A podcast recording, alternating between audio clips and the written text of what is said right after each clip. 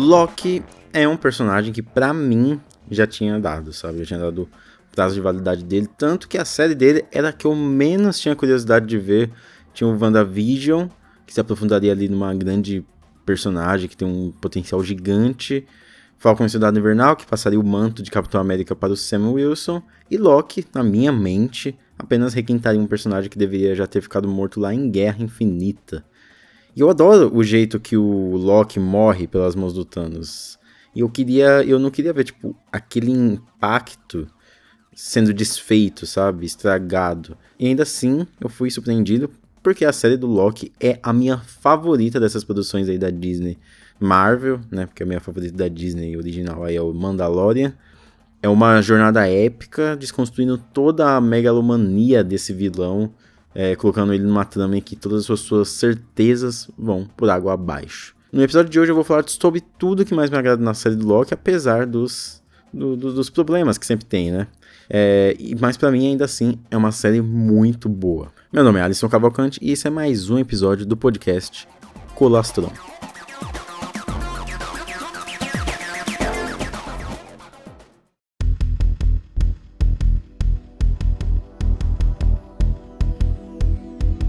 Quando eu assisti o Vingadores Ultimato, eu nem esperava que aquilo fosse resultar em algo, sabe? Eu achava que era mais uma piadinha de momento, sabe? Ah, vai que o Tesseract cai na, na, na mão do, do Loki, sabe? O que, que ele vai fazer? E aí, é, ele desapareceu lá e pra mim não, não tinham por que explicar, não tinha nada, sabe? É, para explorar a partir dali. E aí a Marvel, ela arranjou um jeito que de introduzir o multiverso a partir daquela cena e é uma cena que ela encaixa muito bem no filme, não é? Não é uma cena, uma cena solta, é uma cena até que ela tem ali é, reverberações depois que o Loki some. Não é uma cena simplesmente para deixar gancho.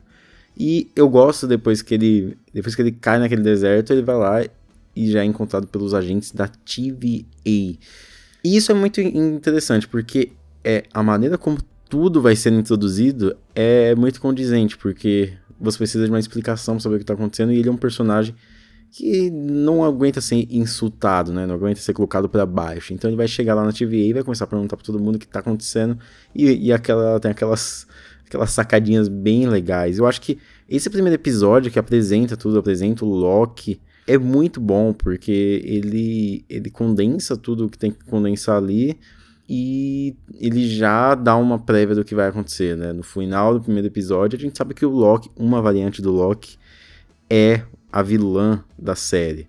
Até aquele momento a gente não sabe se é uma mulher ou um homem. E eu gosto muito quando a Sylvie é introduzida, que é no segundo episódio, que ela solta aquelas bombas temporais para deixar o pessoal atordoado, né? E eu acho muito bom, acho muito boa a cena, acho muito boa aquela construção. E aí o Loki ele fica, ele vai atrás dela porque ele fica ali meio transtornado quem é essa mulher. E é a partir daqui que eu mais gosto da série do Loki, porque eu vi muita gente falando, ah, é uma série que ela só prepara coisas para o futuro, é uma série que ela deixa. E eu, eu, eu também acho, assim, o, o último episódio ele tem muita explicação ali. É uma coisa bem densa para eles começarem a explicar esse multiverso. É complicado você introduzir esses conceitos, né? Mas eu acho que a série vai levando muito bem. E é muito engraçado porque eles conseguem criar essa narrativa, essa trama toda do Loki em cima desse personagem. E como assim? O Loki, ele é um personagem que naquele momento era depois da Batalha de Nova York, então ele não viveu nada daqueles, daqueles eventos de, depois de 2012 que a gente viu na Marvel. E ele é, é muito boa, inclusive, a cena que ele vai vendo o futuro nele, dele, né? O que, que vai acontecendo, como ele morre. É uma cena que mostra como esse personagem ele sempre viveu num mundo de fantasia mesmo. Porque o Loki ele é esse cara que ele queria esse propósito glorioso, né? Ele sempre falou que o destino dele era ser rei. Quando ele vê ele morrendo igual um, um inseto pelo Thanos, ele simplesmente é, pensa, putz, eu não sou destinado a ser nada, sabe? Eu só sou mais uma peça na engrenagem do universo. E aí é que eu introduzo o que eu vou falar sobre a série, que para mim essa é uma série sobre ordem e caos. Porque o personagem do Loki, ele é caótico, ele é esse personagem que ele descobriu depois de ser adotado, ele sempre se sentiu inferior ao irmão dele, sempre quis o trono de Asgard. Então, ele é um cara que ele é tão reprimido que ele é caótico, ele, ele, onde ele passa tem caos, e isso é muito exemplificado na, na, na série pelo personagem lá do Owen Wilson, que fala, cara, você está destinado a sempre perder, sabe? Você é caótico. E aí nós temos até o episódio 5, que ele vê várias variantes dele. E aí tem, um, tem uma variante líder lá de um grupo de variantes e todas elas traem, todo mundo brigando. E ele vê que realmente ele é caótico, não dá para confiar nele, ele não é nada, sabe? Então, a partir da série, ele começa a ver é, esse lado dele, que é um lado em que talvez ele não tenha conseguido nada por ele ser ele. Talvez o destino dele seja ele não ser nada, sabe? Talvez o destino dele seja ele apenas é, é, é, cobiçar tudo isso e não nunca conseguir alcançar. E aí quando chega no final da série, quando ele tem toda essa redescoberta sobre ele mesmo, quando ele encontra os outros Locks lá no episódio 5, cada um mostra o que, que sabe fazer, e cara, todos os Locks conseguem fazer o que o outro faz, sabe? E ele vê ali que talvez ele, esteja, ele estivesse mais, muito mais preocupado em, com outras coisas do que com ser a sua melhor versão. E aí no último episódio lá, quando ele já tem essa transformação, ele vê o vilão, que ninguém falou o nome Kang, né? Mas é meio que o, o que permanece ali, que é magistralmente interpretado, né? Aquele vilão eu amei demais. Ele mostra pro Loki, olha, tudo isso que aconteceu é, foi eu que preparei, mas essa é a melhor linha do tempo. Se você deixa várias linhas do tempo, e ele falou: oh, se você destruir essa linha do tempo do jeito que tá, vai ter essa guerra é, de várias dimensões e aí vai, vai acabar do mesmo jeito, sabe? Ou seja, o próprio vilão ele tem essa questão do caos e da ordem, né? E no final da série, o Loki ele encontra essa ordem. É muito interessante a gente pensar até nessa, nessa coisa, né? De você prefere viver em paz, em ordem com um ditador, ou você prefere a guerra, mas você livre? Entende? É um dilema um pouco. É um dilema bem interessante de você tentar decidir, né? Porque, querendo ou não, a linha do tempo estava sendo seguida, estava tudo sob controle, né? Estava. Não, não ia ter essa guerra aí de várias dimensões, uma tentando acabar com a outra. Inclusive, eles podem fazer aquela Guerra Secretas novo, né? Talvez. Não sei. E aí o Loki, ele participa dessa jornada toda com a Sylvie, que é meio que a antítese dele. Ela nunca teve o que ele teve, sabe? Tipo, as decepções. Ela era pequena quando podaram lá a linha do tempo dela. E ela sempre teve como objetivo matar esses três guardiões do tempo, né? não é, na é verdade?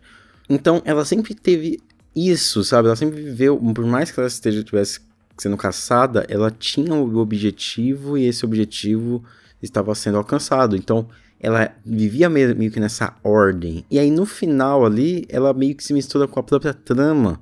Porque ela chegou no final de tudo e ela lutou a vida inteira por aquilo. Então, eu até entendo, né, quando o pessoal fala, nossa, no porquê que ela que ela matou o cara, né, não sei o que. Cara, era a missão da vida dela. Então, é claro que ela iria matar o, o que ele permanece, o Kang ali que estava sentado. E aí é que começa o caos. E a própria trama, ela anda ao contrário do Loki. Porque enquanto ele luta contra toda essa ordem, ele vai se descobrindo, sabe? Ele vê que ele é caótico e ele entra em ordem. E aí a trama começa, a TVA e tudo mais daquele jeito, né? Tudo ordenado. E no final, o que gera é o caos, sabe? Então ali é o Loki até enxergando que quando ele se junta, quando ele tem uma conexão com outro Loki, ele pode ser traído, sabe? Ele pode ser jogado para trás e mesmo assim vai acabar em caos. É o destino dele, entende? Não, não é o destino dele ter um final feliz. Tanto que eu acho que o final dessa série não vai ser um final feliz do Loki. Porque o destino dele é, foi sempre isso, sabe? É sempre ele é, é fazer alguma merda, alguma cagada e aí tudo terminar em caos. E eu acho muito interessante quando um cara que ele acha é, que ele é predestinado a ser rei, ele, ele descobre que não é predestinado a ser rei, justamente porque ele tá dentro de uma história. Então, essa questão da metalinguagem, sabe? Tipo, a, a beira da loucura, saca? Que é quando o personagem descobre que ele tá dentro de uma história que é só sentar e chorar, entende? Tudo que você fizer já tá pré-determinado. É, lembra até um pouco Dark, alguns assuntos dessa série sobre determinismo, sobre livre-arbítrio Mas lá no Dark ela tá um pouco fechado, porque eles seguiam mesmo aquela linha do tempo, e aqui no Loki você vê que a linha do tempo ela tem algumas alterações pela TVA ali, então não é algo algo tão linear quanto Dark, certo? E Loki tem uma diferença porque Loki é essa destruição, né? Eles caçando para destruir isso. Não é eles caçando uma maneira de não acontecer, não, é eles caçando para destruir e ter o seu próprio livre arbítrio. Então, Loki, ele se torna uma série sensacional. Eu gostei muito mesmo. Eu adoro como ela tem esse equilíbrio entre ordem e caos. Também gosto como ela constrói, né, a Kit Harington, que é o primeiro grande trabalho dela, assim, ela já dirigiu alguns episódios de Sex Education, só que ela eu, eu gosto dela, eu não gosto muito dela no, no, nas cenas de ação, mas como ela constrói tudo aquilo, toda, todo o equilíbrio meio, mesmo é, estético da série eu acho muito legal. A direção de arte, ela é muito feliz em me, me, mesclar esse retrofuturismo com um quê de magia daqueles três guardiões. A trilha da Natalie Holt é sensacional, é minimalista e ao mesmo tempo é meio épica. Ela mistura essa questão dos super-heróis, da ação, né, da aventura, com uns, uns sintetizadores ali, tem uma estranheza dentro da trilha e que remetem a ficções científicas, setentistas é, espaciais, ou até mesmo do Doctor Who, que é o que todo mundo cita, né, quando lembra da, da trilha.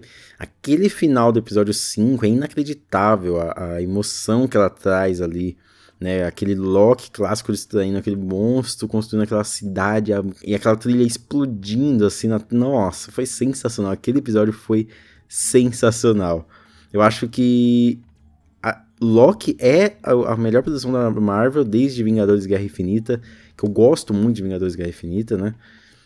E mesmo assim que seja uma série com as resoluções que servem muito mais para o mega universo da Marvel do que para ela mesma, ainda assim eu acho que entre tudo isso, entre toda essa construção dessa, dessa lógica do multiverso para os próximos longas da Marvel, a Kit Harington consegue construir uma trama perfeita para o seu personagem, uma trama que o personagem ele se encaixa perfeitamente. Um personagem que é complexo por si só, uma pessoa que sempre buscou além daquilo que era entregue a ele, além daquilo que lhe deram. É um personagem que ele reside numa zona cinza ali entre o caos e a ordem mesmo. E talvez agora por estar à deriva numa trama que ele não tem controle algum, ele pode encontrar, talvez aí de uma outra maneira, o seu tão cobiçado propósito glorioso.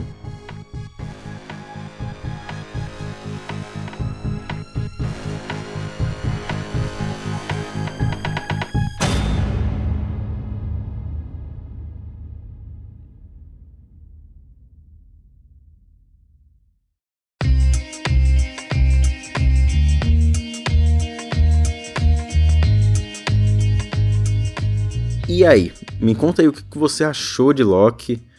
É, você curtiu Loki ou se você não curtiu. Vi muita gente falando, ah, esse casalzinho forçado. Ah, o Loki tá agindo igual um adolescente. Nossa, gente. É, é um cara que é, ele se apaixonou por ele mesmo, né? Ele viu ali na Sylvie uma coisa que ele não tinha visto antes, né? É uma ela, ela ajuda ele muito a mudar, né? Inclusive, a Sofia de Martino é inacreditável, né? Muito boa atriz, muito boa atriz e ela, ela trouxe uma complexidade ali pra Sylvie. Então me segue lá no Instagram, arroba Colastron, no Twitter, arroba Colastron. É... Muito obrigado, se cuide na vida e até mais.